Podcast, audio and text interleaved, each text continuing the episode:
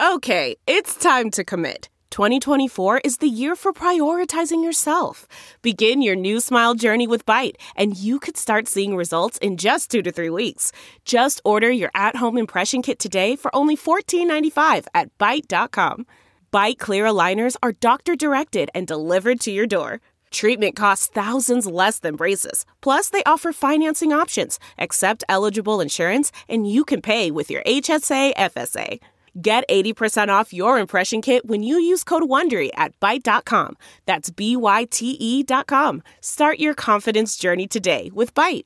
Delve into the shadows of the mind with Sleeping Dogs, a gripping murder mystery starring Academy Award winner Russell Crowe. Now available on digital. Crowe portrays an ex homicide detective unraveling a brutal murder he can't recall. Uncovering secrets from his past, he learns a chilling truth. It's best to let sleeping dogs lie. Visit sleepingdogsmovie.com slash Wondery to watch Sleeping Dogs, now on digital. That's sleepingdogsmovie.com slash Wondery. Sally Herships, what do you eat on Christmas? Whatever is open. I'm I'm a Jew, and um, so typically the Jews have a Christmas tradition, which is to get Chinese food, maybe check out a movie. Yeah, it's not it's not a big holiday for us, but there are a lot of Christmas culinary traditions. The Christmas goose. Or ham or turkey, I guess, right? Yeah, or latkes if you're just feeling the holiday spirit. But in Japan, Dan, I don't know if you know about this, there's a very special Christmas culinary tradition. No. Let me play you a commercial, which I think is relevant. Kentucky Christmas! Wait, so what is going on here? So, what you are listening to and what we are watching is. There's a lot of dancing. There's a lot of dancing children in green and red elf Wait, wait, costumes. wait, wait. They're dancing with They're buckets of dancing with buckets of fried chicken. That's right, because in Japan on Christmas, you get Kentucky Fried Oh Chicken. my god, they're all eating KFC in unison. Well, in Japan, Kentucky Fried Chicken is Christmas. ケンタッキーフライドチキン有名だはよねクリスマスケンタッキークリスマスはケンタッキーフライドチキンっていうの流れてるから We sent a producer to the streets of Tokyo to check it out in person. そうですね well, if we talk about Christmas, then we have an image of Kentucky Fried Chicken. If it is Christmas, we decorate a tree, all get together, eat chicken and something like that, and get presents. I think I've been eating KFC as long as I can remember. But when I eat it for Christmas, I really feel it is Christmas time. Whenever there is something to celebrate, I would buy it. It is not oily, but it's delicious. Something like that. That is what makes Christmas. How did this happen? Dan, I have a Christmas story for you. It involves a small boy's dreams, nuns, Colonel Sanders, and one big fat lie. It was lie. No. But uh, I still regret that. From Business Insider and Stitcher, this is Household Name. Brands you know, stories you don't. I'm Dan Bobkoff. McDonald's Big Mac. Only Starbucks. Today, a merry KFC Christmas in Japan. Sally Herships is here to tell us how fried chicken became just as Christmassy as mistletoe, stockings, and plum pudding. Stay with us. All right, Sally, you're a longtime radio reporter and you were recently in Japan. So, what is the deal with KFC and Japanese Christmas? So, the deal is that Christianity is not a major religion in Japan. Actually, only a small percentage of the population is Christian, less than 2%. And so, most people are what, Shinto and Buddhist? Shinto and Buddhist, which are not the same thing, but some people practice both. But really, most Japanese, according to the Japanese General Social Survey, consider themselves secular, kind of like people of the world. And so, I assume Christmas was not a big deal there for most of history. Christmas is not like a super popular holiday in Japan the way it is in the West. It's kind of like how we celebrate St. Patrick's Day or Cinco de Mayo here. It's just people hanging out with their friends? Yeah, that's totally right. You're hanging out with your friends, you're enjoying yourselves, some gift giving is happening, and we're going to get back to KFC, but first to understand why KFC on Christmas is such a big deal in Japan, we have to talk about how the Japanese celebrate holidays. There are two times of year when it's traditional in Japan to give gifts to people who've shown you kindness. That happens in the summer, like in mid July, and then in the winter, towards the end of December. So they're kind of similar to the holidays here, except they're totally different because they're different holidays, but they are also different in a very, very particular way. You must participate. And it's spelled out even to the type of gift and the price range that you must give people in different social stratuses. That FYI was Russell Belk. He is a professor at York University. And conveniently, he studies gift giving and he has even studied Christmas and Japan. Wait, so who's like who is requiring this? Who is spelling out the type of gift and how much you must spend? Japanese culture. So it's not like the government is saying like this year you must spend $50 on a melon. No, but actually I think according to the Japan Times the going appropriate price to spend on a gift is closer to $100 US. That's for gifts you would give to a business acquaintance. Oh, I'll be expecting one soon then. Good luck. Don't hold your breath. Lucky for you, we're in the US.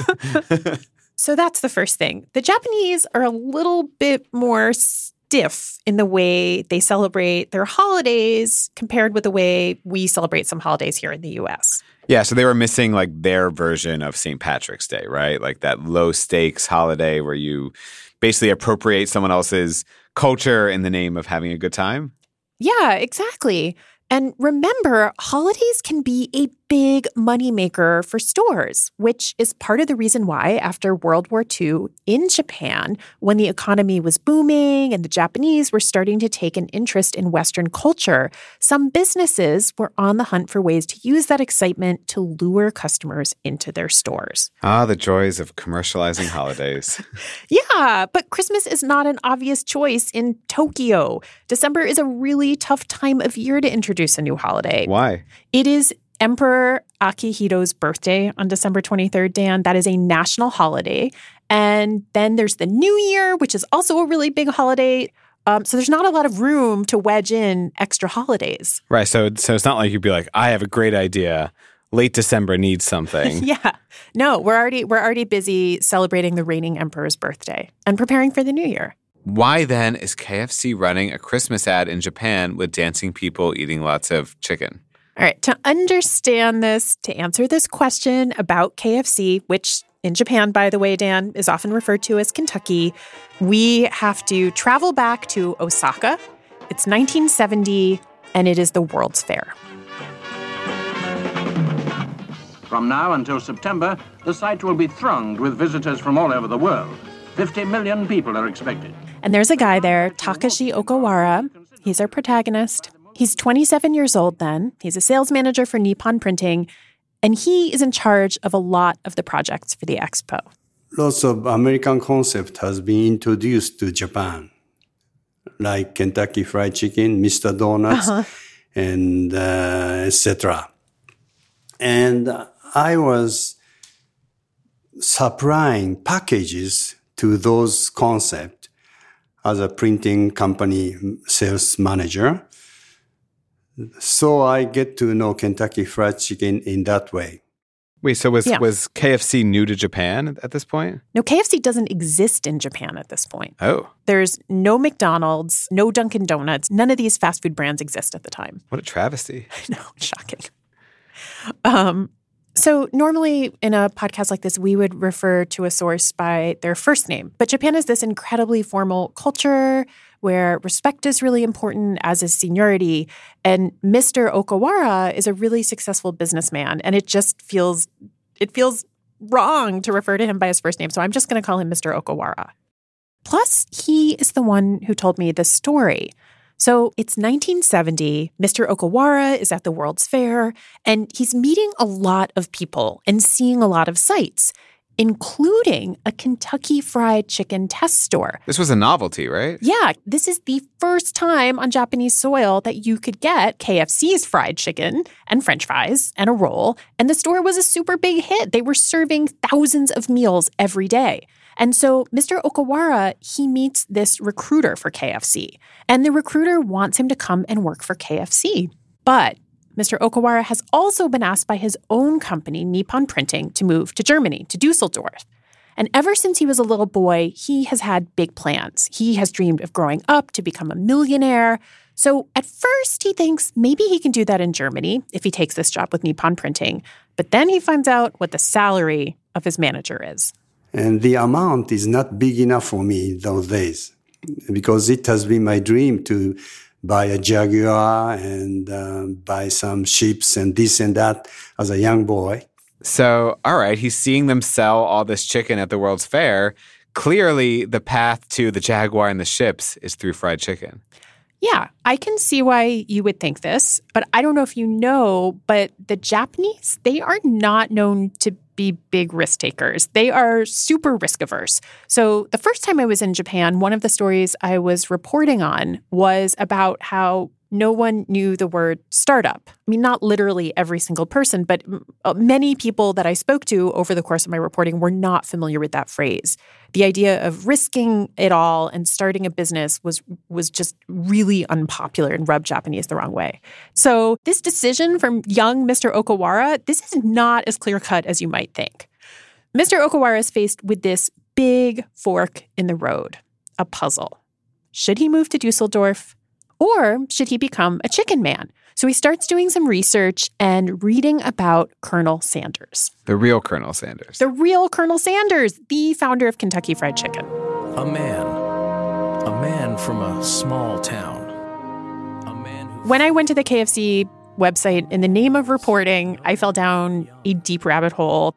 There are some amazing vintage videos on the website, including this one. He had a passion, a dream, a recipe for fried chicken. This man is Harlan Sanders. Sally, what is this? So glad you asked, Dan. You know, to be honest, I am not exactly sure, but it is part of Colonel Sanders' official biographical information on the KFC Our Story webpage. You know, I have to admit that I totally forgot that Colonel Sanders was a real person. Really? Yeah, I thought he was just like this marketing invention made up to sell chicken. He is actually a real guy. His full name is Harland David Sanders. And according to his official bio on Kentucky Fried Chicken's website, he had many, many jobs mule tender, locomotive fireman, insurance salesman, political candidate, rail conductor. And all of this before he started Kentucky Fried Chicken when he was in his 60s, after which, of course, he became a millionaire. But was he a real colonel? He was a real colonel. In the 1930s, the governor of Kentucky at the time uh, made him an honorary colonel. So wait, is that a real colonel or is that just an honorary I colonel? mean, an honorary colonel is a real colonel. Is that like, can you actually put an honorary degree on your wall? I guess you could. I get why not? At that time, I read the story about Colonel Sanders that he hopped around the job, about 18 jobs. And at the age of 60, he started Kentucky Fried Chicken. Since then, he made everybody happy. He make uh, maid and driver and uh, all the supporters make it uh, millionaire. And I like that story. I just say the moral to my life, don't quit at age 65. Maybe your boat hasn't come in yet. Mine hasn't. So what kind of wonderful story Kentucky is? That's what I thought. So did Mr. Okawara take the job with the paper company? No, he didn't. He decided to take the job with KFC and to become a chicken man. That has to be a pretty big deal. I mean, that like that sounds really unusual for Japan. Yeah, I think it is. I think the fact that someone like Colonel Sanders, a real American entrepreneur who was able to become this tremendous success story, the fact that that appealed to him is pretty unusual.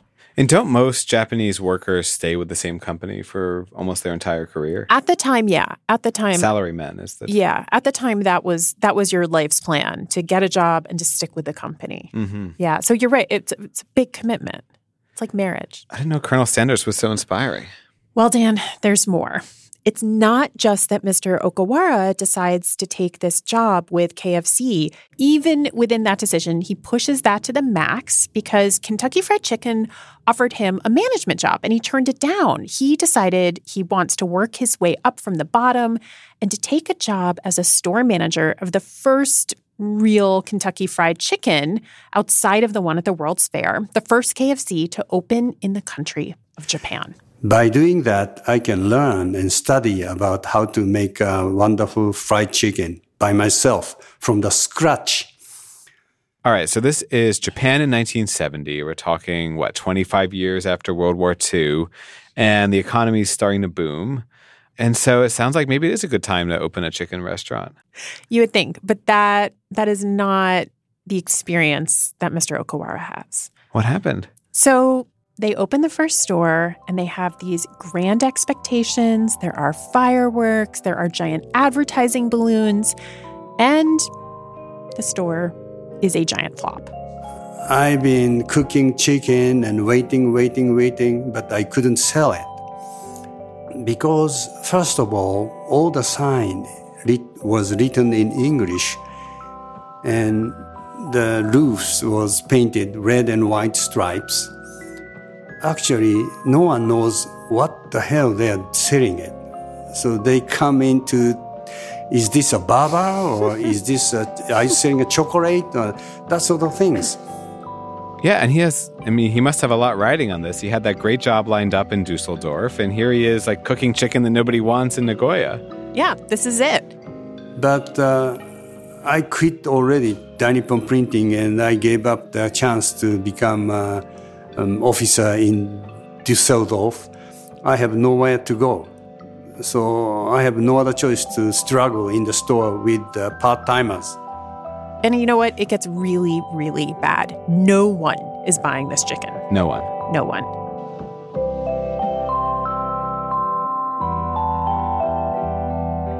All right, well, coming up, somehow we go from no one buying KFC to a Christmas tradition. Back in a moment.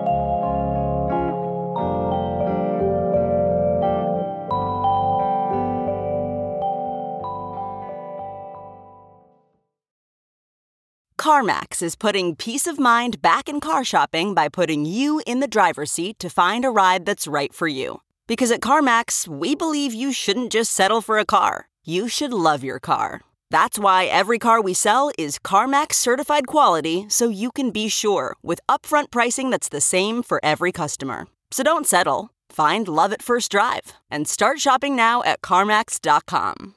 CarMax, the way car buying should be. Okay, picture this. It's Friday afternoon when a thought hits you. I can spend another weekend doing the same old whatever, or I can hop into my all new Hyundai Santa Fe and hit the road. With available HTRAC, all wheel drive, and three row seating, my whole family can head deep into the wild. Conquer the weekend in the all new Hyundai Santa Fe. Visit HyundaiUSA.com or call 562-314-4603 for more details. Hyundai, there's joy in every journey.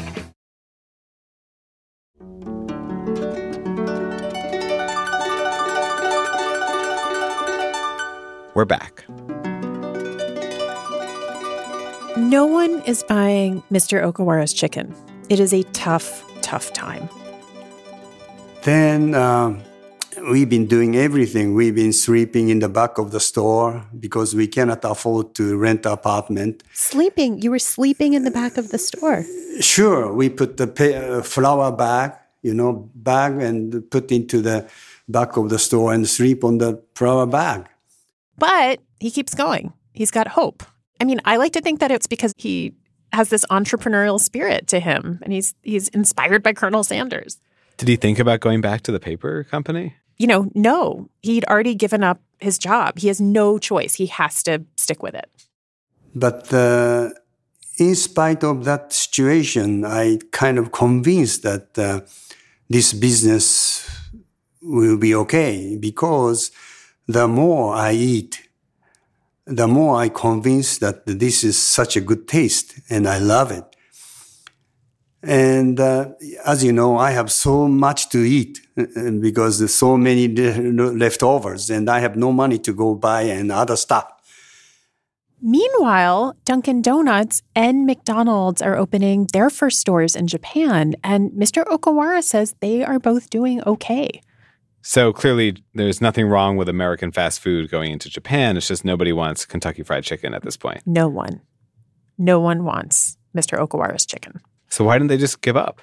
Kentucky Fried Chicken Japan was founded as a joint venture with Mitsubishi Corp, which is this gigantic company. It makes everything at the time, from cars to electronics. So this giant company can sustain it. But it is a really rough time to be Mr. Okawara. So he is searching his brain. He's trying to come up with ways to sell his fried chicken.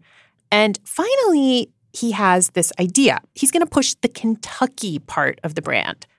When I went to Colonel Sanders' first store in Corbin, Kentucky, I saw so many beautiful pastures of the ranch, farming land, uh, white uh, fence and green pasture and uh, Ohio River. And I think if we position Kentucky Fried Chicken, that's such kind of image that the beautiful, healthy food from countryside, it might be so good. So did that work? No. Mr. Okawara, you can't get any luck. No. Although, to be fair, it does set the stage for success later. But nothing really happens until around Christmas time.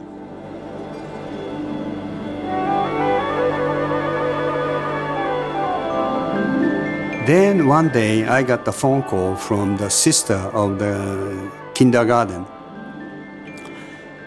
She is holding a Christmas party for the kids, and uh, they they need uh, they are they want someone to put on the Santa Claus clothes and dancing in front of the children. This is your sister? No, no, no. A sister of the that that child, that kindergarten was operated by the church. Yes. Ah, a sister, yes, a yes. nun. Yeah, okay, nun, Got it. Okay. Wait, I mean, how many nuns are even in Japan? I would imagine very few, but Takashi Okawara was born in 1943 in Yokohama. So remember, there are like almost no Christian people in Japan. They make up less than 2% of the population. But Okawara was educated by German priests. He went to a Jesuit school for six years, so he knows nuns. And this nun, the one who called him, she teaches kindergarten, and she is holding a Christmas party for her students, and they need someone to dress up as a Santa Claus and entertain the kids. So Mr. Okawara knows Christmas. Mr. Okawara knows Christmas. So I got the idea. Uh, I I have to no other choice because there she's going to buy a chicken. So okay, I'll put myself into the uh, Santa Claus costume, and I start dancing, holding the barrel of chicken, and Kentucky Christmas, Kentucky Christmas, happy happy like that. I make up a song and dancing around, and kids like it. And so this is it. This is his big success. No, still not yet. No. But another kindergarten hears about his wonderful chicken party, and they want one too. And so he gets the idea to start promoting fried chicken as a substitute for the classic Western turkey, at least the one Japanese know from American TVs and movies. And that idea slowly starts to take hold. So he starts putting Santa costumes on the Colonel Sanders statues in front of the stores. Yeah, and do people even know who Colonel Sanders is? You know now because like, they're not even buying his chicken. No, but they do see the Santa Claus costumes, and at last that brings customers in. Okay, so he's done. He's not sleeping on flour sacks in the back of the store anymore. People are buying chicken. And after a few years, KFC for Christmas starts to get popular in Japan. And NHK, which is a national broadcaster, comes in to interview Mr. Okawara, and they want to know if KFC is an American Christmas tradition. And Dan, wait for it. He says yes. You are selling Kentucky Fried Chicken so well in Christmas. And is there common custom in overseas? and I would, ooh, uh, I, I know that there people are not eating chicken, they're eating turkey. But I said, yes, it was lie. No. But, uh, I still regret that. But people, people like it because something do good in the US or European countries, people like it.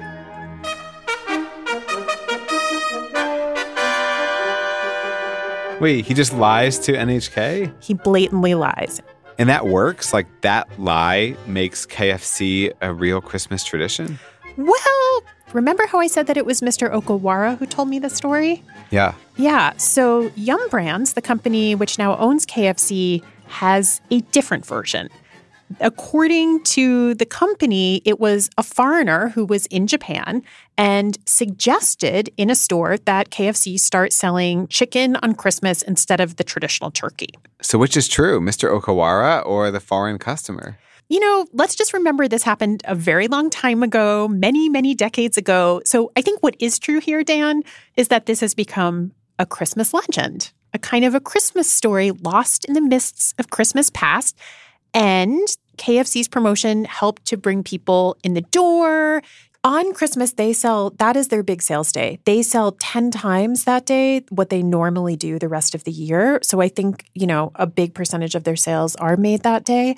And the other thing that happens is Colonel Sanders makes it to Japan. KFC puts a statue of the Colonel in front of every single location. So it's very different than here in the States. And he becomes a pretty big star. Yuko Nakajima, who is now the chief marketing officer for KFC in Japan, told me that Uncle Colonel, which is how he is often referred to there, is probably one of the top three most famous Americans in Japan. What is so? What does Uncle Colonel Sanders represent? Yes, he's he's very well known, maybe more than your president. and our producer on the streets of Tokyo found that's true. Colonel Sanders is more famous than generations of prime ministers. Even though you would not know all American presidents, his name is as famous and well known as John F. Kennedy. Is Colonel hmm, Sanders the uncle? I know him. Everyone should know him. In front of the store, there was always Colonel Sanders standing in a white suit. And it's not that hard to understand how you could mix up an old guy in a white suit with another old guy in a red suit. At Christmas, Colonel Sanders becomes Santa. He's wearing those red clothes. Colonel Sanders wears white clothes, and Santa Claus wears red clothes. They are the same old guys.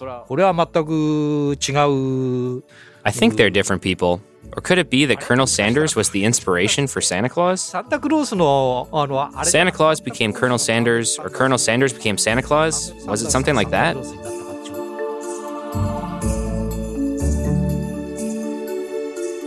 So, what about Mr. Okawara? What happens to him? He goes on and he makes the company incredibly successful. He goes on to run KFC Japan. He builds a farm, just like the farmhouses and farms you see in Kentucky. He tells me that he helped to create herb fed chicken, which is really successful and leads to herb fed cow. So basically, he's just feeding herbs to these creatures? Yes. Herb fed tuna, which I guess is that's also an innovation. Yeah, and kind of like his hero, Colonel Sanders, Mr. Okawara becomes this corporate legend. Yuko Nakajima, who's now chief marketing officer for KFC in Japan, told me that he's incredibly well respected. What about Mr. Okawara? Does he have a reputation now, like a good reputation because he helped to make this happen? in meetings, I would say, like in meetings now, still people would talk about like in his days or what he did, and that's how he's very respected. So he's like God. So, did Mr. Okawara ever get to meet Colonel Sanders? He did twice. And he has a letter from Colonel Sanders, which he very touchingly describes as his family treasure. The colonel wrote that he is a unique manager, Mr. Okawara, who inspires people. And Colonel Sanders definitely inspired Mr. Okawara. Mr. Okawara is super loyal to him. Later, when the company gets bought by a conglomerate and it wants to, get ready for it, change the recipe. Mr. Okawara is not very happy because traditionally, the way he was taught, the process for making KFC's famous fried chicken involves two steps. How many, Dan? Two steps. Two steps. First step is first egg and milk and water shuffled and make a bubble and then dip the chicken into that and then put into the breading which is seasoned spices and salt and then uh, breading you see and then cook this is two steps But the corporation, the conglomerate, it wants to simplify the recipe and make it one step. It's like the most business thing ever. It's like, you know what's inefficient? Two steps. We need one step. Yeah. So they simplify it. And so Mr. But Mr. Okawara won't do that. He feels like he has He's to a be purist. He's a purist and he wants to be loyal to what Colonel Sanders taught him personally. Yeah, because I don't know which is right, but uh, for us, I was first manager to be trained by Colonel Sanders. I don't want to change the way of cooking which Colonel Sanders came up uh, just because of the economics, just because of the time saving and this another thing. I, I would like to stick with the original, original Colonel Sanders way of cooking. So in Japan, while Mr. Okawara is in charge, KFC or Kentucky sticks with the original recipe the Colonel taught him.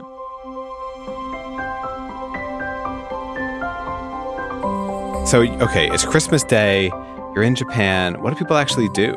So you're going to pick up your party barrel from KFC, which is basically like a giant bento box. So when we think of a Kentucky Fried Chicken bucket, it's kind of like that, but it has separate compartments that are separated by styrofoam. So the cold things go in the bottom. There might be coleslaw.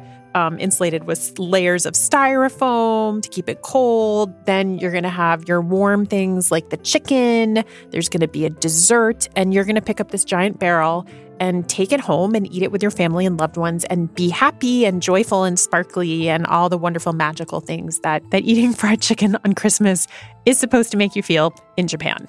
So, Sally, you told us at the top that your Christmas is like many Jews eating Chinese food. Are you thinking about adding KFC to your to your Christmas Day repertoire? Yeah, you know, to be honest, I think it has a new meaning for me. Traditionally, fast food like KFC is something I would just get on a road trip, but now, I don't know, Christmas Day I might check it out. Well, Sally, thank you for that, but don't go anywhere because if there's any story we have reported in the last few months that deserves an uncut segment, it is this one. So, coming up, household name uncut.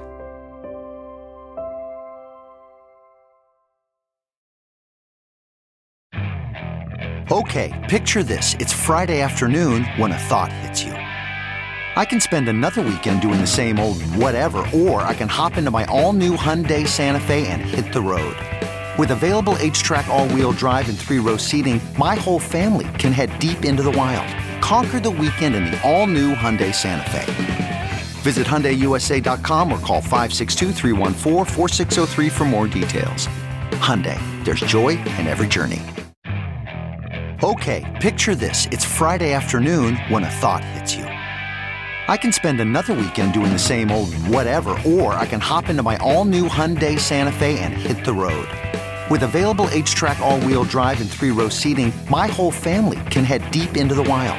Conquer the weekend in the all new Hyundai Santa Fe. Visit HyundaiUSA.com or call 562-314-4603 for more details. Hyundai, there's joy in every journey.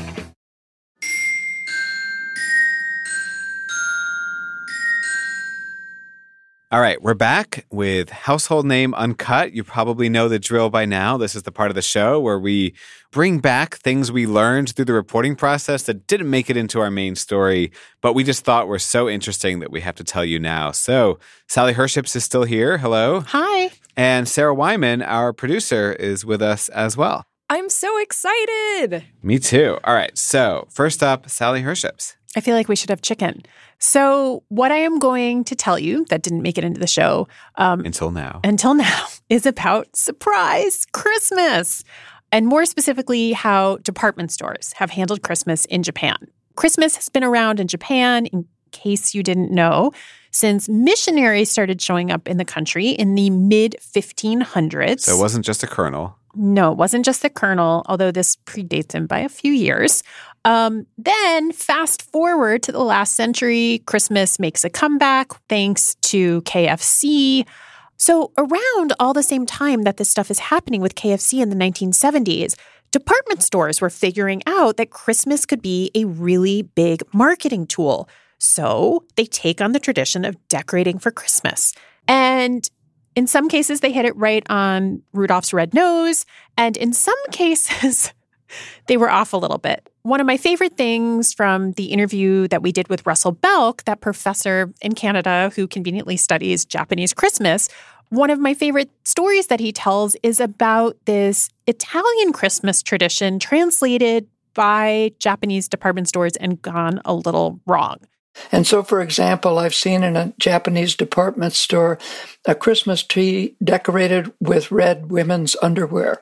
Uh, and apparently they had heard or read that in Italy it's good luck around that time of year to uh, have red underwear that you're wearing.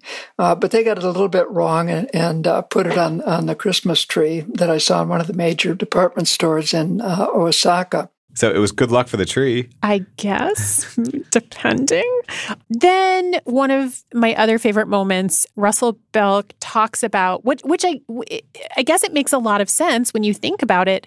Imagine we have Jesus, Santa, and Colonel Sanders, all men, all with beards, and that leads to the potential for some kind of big confusion. Or the greatest crossover event in history. Oh, yeah.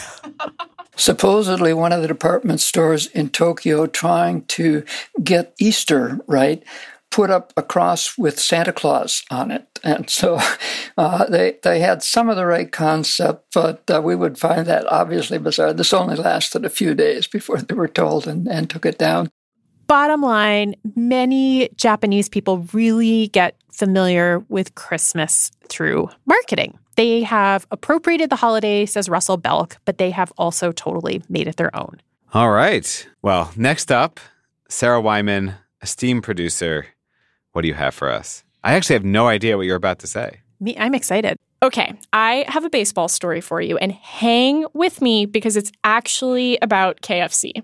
So, baseball has been in Japan since the 1920s. They have a professional league just like we do in the US. Wait, I have I have a question, Sarah, as a non-sports ball fan. Do we play them like the American teams? You just say sports ball? Yeah, sports ball. I think every once in a while there are like exposition games, which are done just to kind of make baseball a bigger deal worldwide to like up the profile of the sport. But no, they're not playing in like our leagues or World Series. So the Japanese teams are staying in Japan for yes, the most part. For the okay, most part. I'm with you. I'm with you. Great. So, our story is about a team called the Hanshin Tigers. And for the first 60 years that they were in this league, they'd been there almost since it started in the 1920s, they just hadn't done very well. They'd gotten close to winning the championship a couple of times, but they'd never actually done it until 1985, when finally they have this blockbuster season. That's the year they make it to Japan's championship series, the World Series of Japan. They beat their arch rival to get there, and it was all very exciting. And it's thanks largely to this player who actually came from the US, named Randy Bass. Randy Bass. I feel like Randy Bass is like one of those names you would come up with if you're like trying to come up with an American, American. name. He's their first baseman, and let me tell you, he was kind of knocking it out of the park in Japan's league. Like home runs. Like home runs. Home he runs. hit I get it. 54 of them in this season in 1985, which just to like put that in your frame of reference as non-sports people. Thank you. That was one short of the record that year. That sounds like that sounds like a lot of home runs, like 54. I mean, that Yeah, it's a lot of home runs. And he becomes this kind of oh. national hero for Japan. ランディ・バース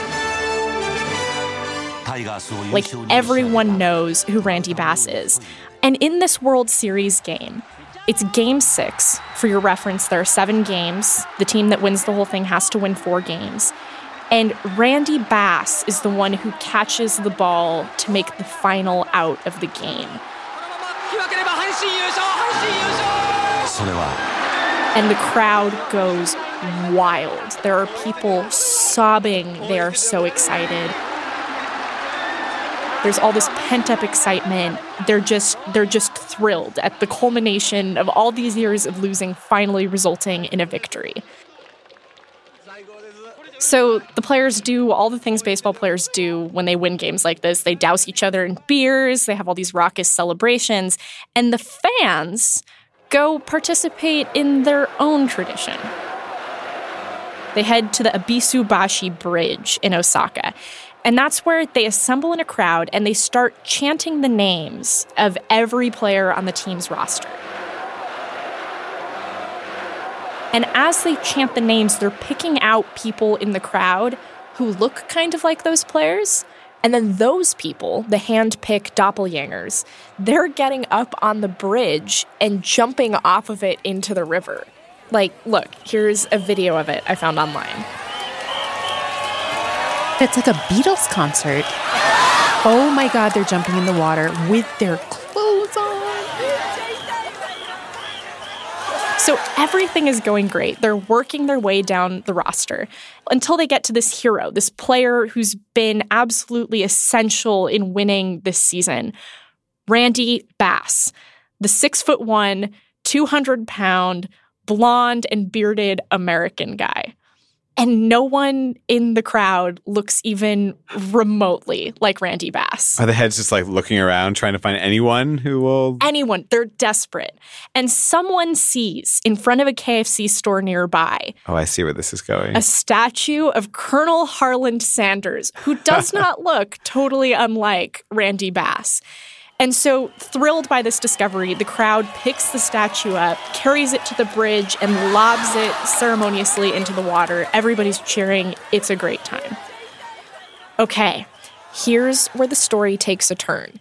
Because after the crowd throws the colonel into the water in their fit of celebration, the Tigers enter a long, long losing streak.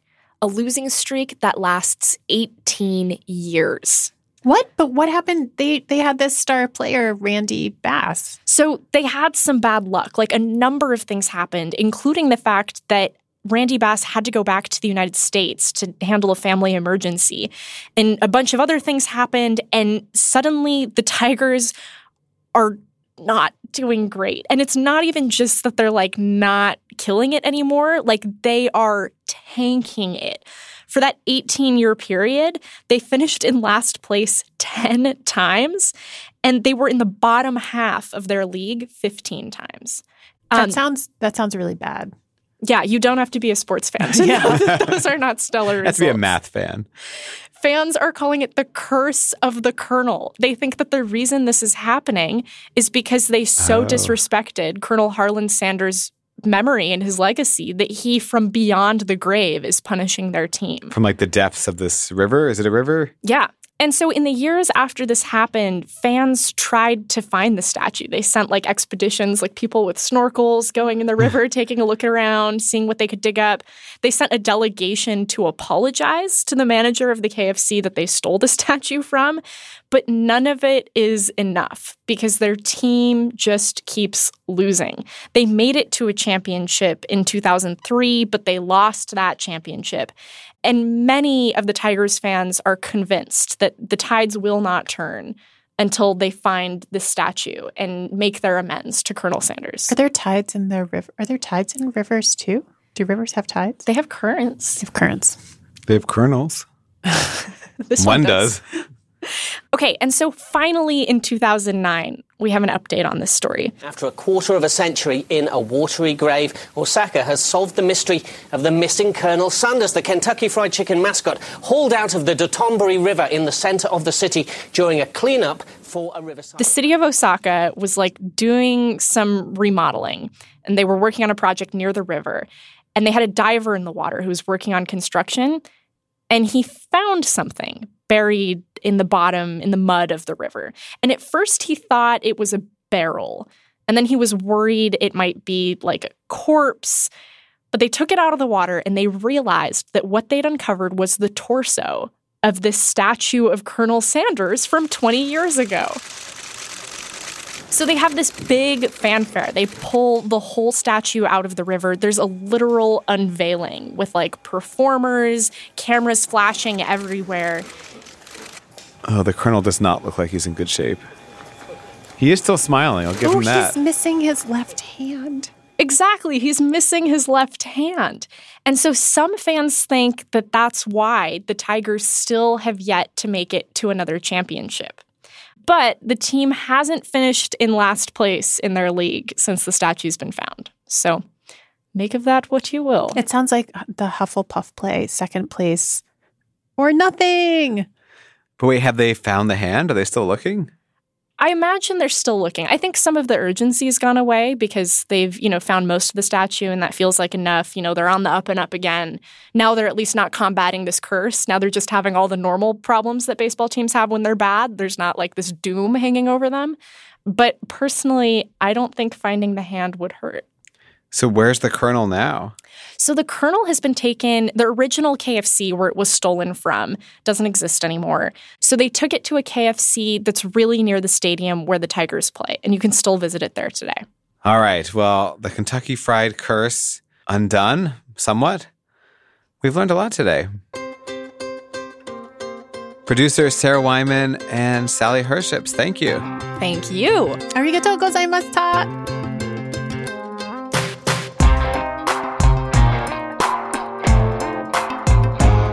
As always, please leave us a review and rating on Apple Podcasts. It really helps new listeners find the show. And if you have comments and story ideas, send them over to householdname at insider.com. This episode was produced by Sally Herships and Sarah Wyman with Amy Padula, Anna Mazarakis, and me. Our editor is Gianna Palmer. Sound design and original music by John Delore and Casey Holford. Special thanks to the Japan Center for International Exchange, the Foreign Press Center Japan, Hideko Gillam, and Yoko Ishitani. Translations were read by Clayton Dyer, Rich Filoni, Graham Flanagan, Shivani Gonzalez, Ali Guerra, Christian Nguyen, Meg Techman Fullard, Lauren Thompson, and Celia Scavarral. The executive producers of Household Name are Chris Bannon, Jenny Radelet, and me. We're back in a few weeks. Household Name is a production of Insider Audio.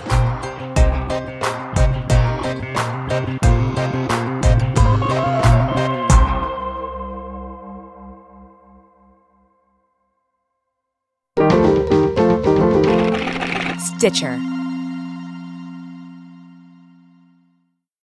Look around. You can find cars like these on AutoTrader, like that car riding your tail. Or if you're tailgating right now, all those cars doubling as kitchens and living rooms are on AutoTrader too. Are you working out and listening to this ad at the same time? Well, multitasking pro, cars like the ones in the gym parking lot are for sale on AutoTrader. New cars, used cars, electric cars, maybe even flying cars. Okay, no flying cars, but as soon as they get invented, they'll be on AutoTrader. Just you wait. AutoTrader.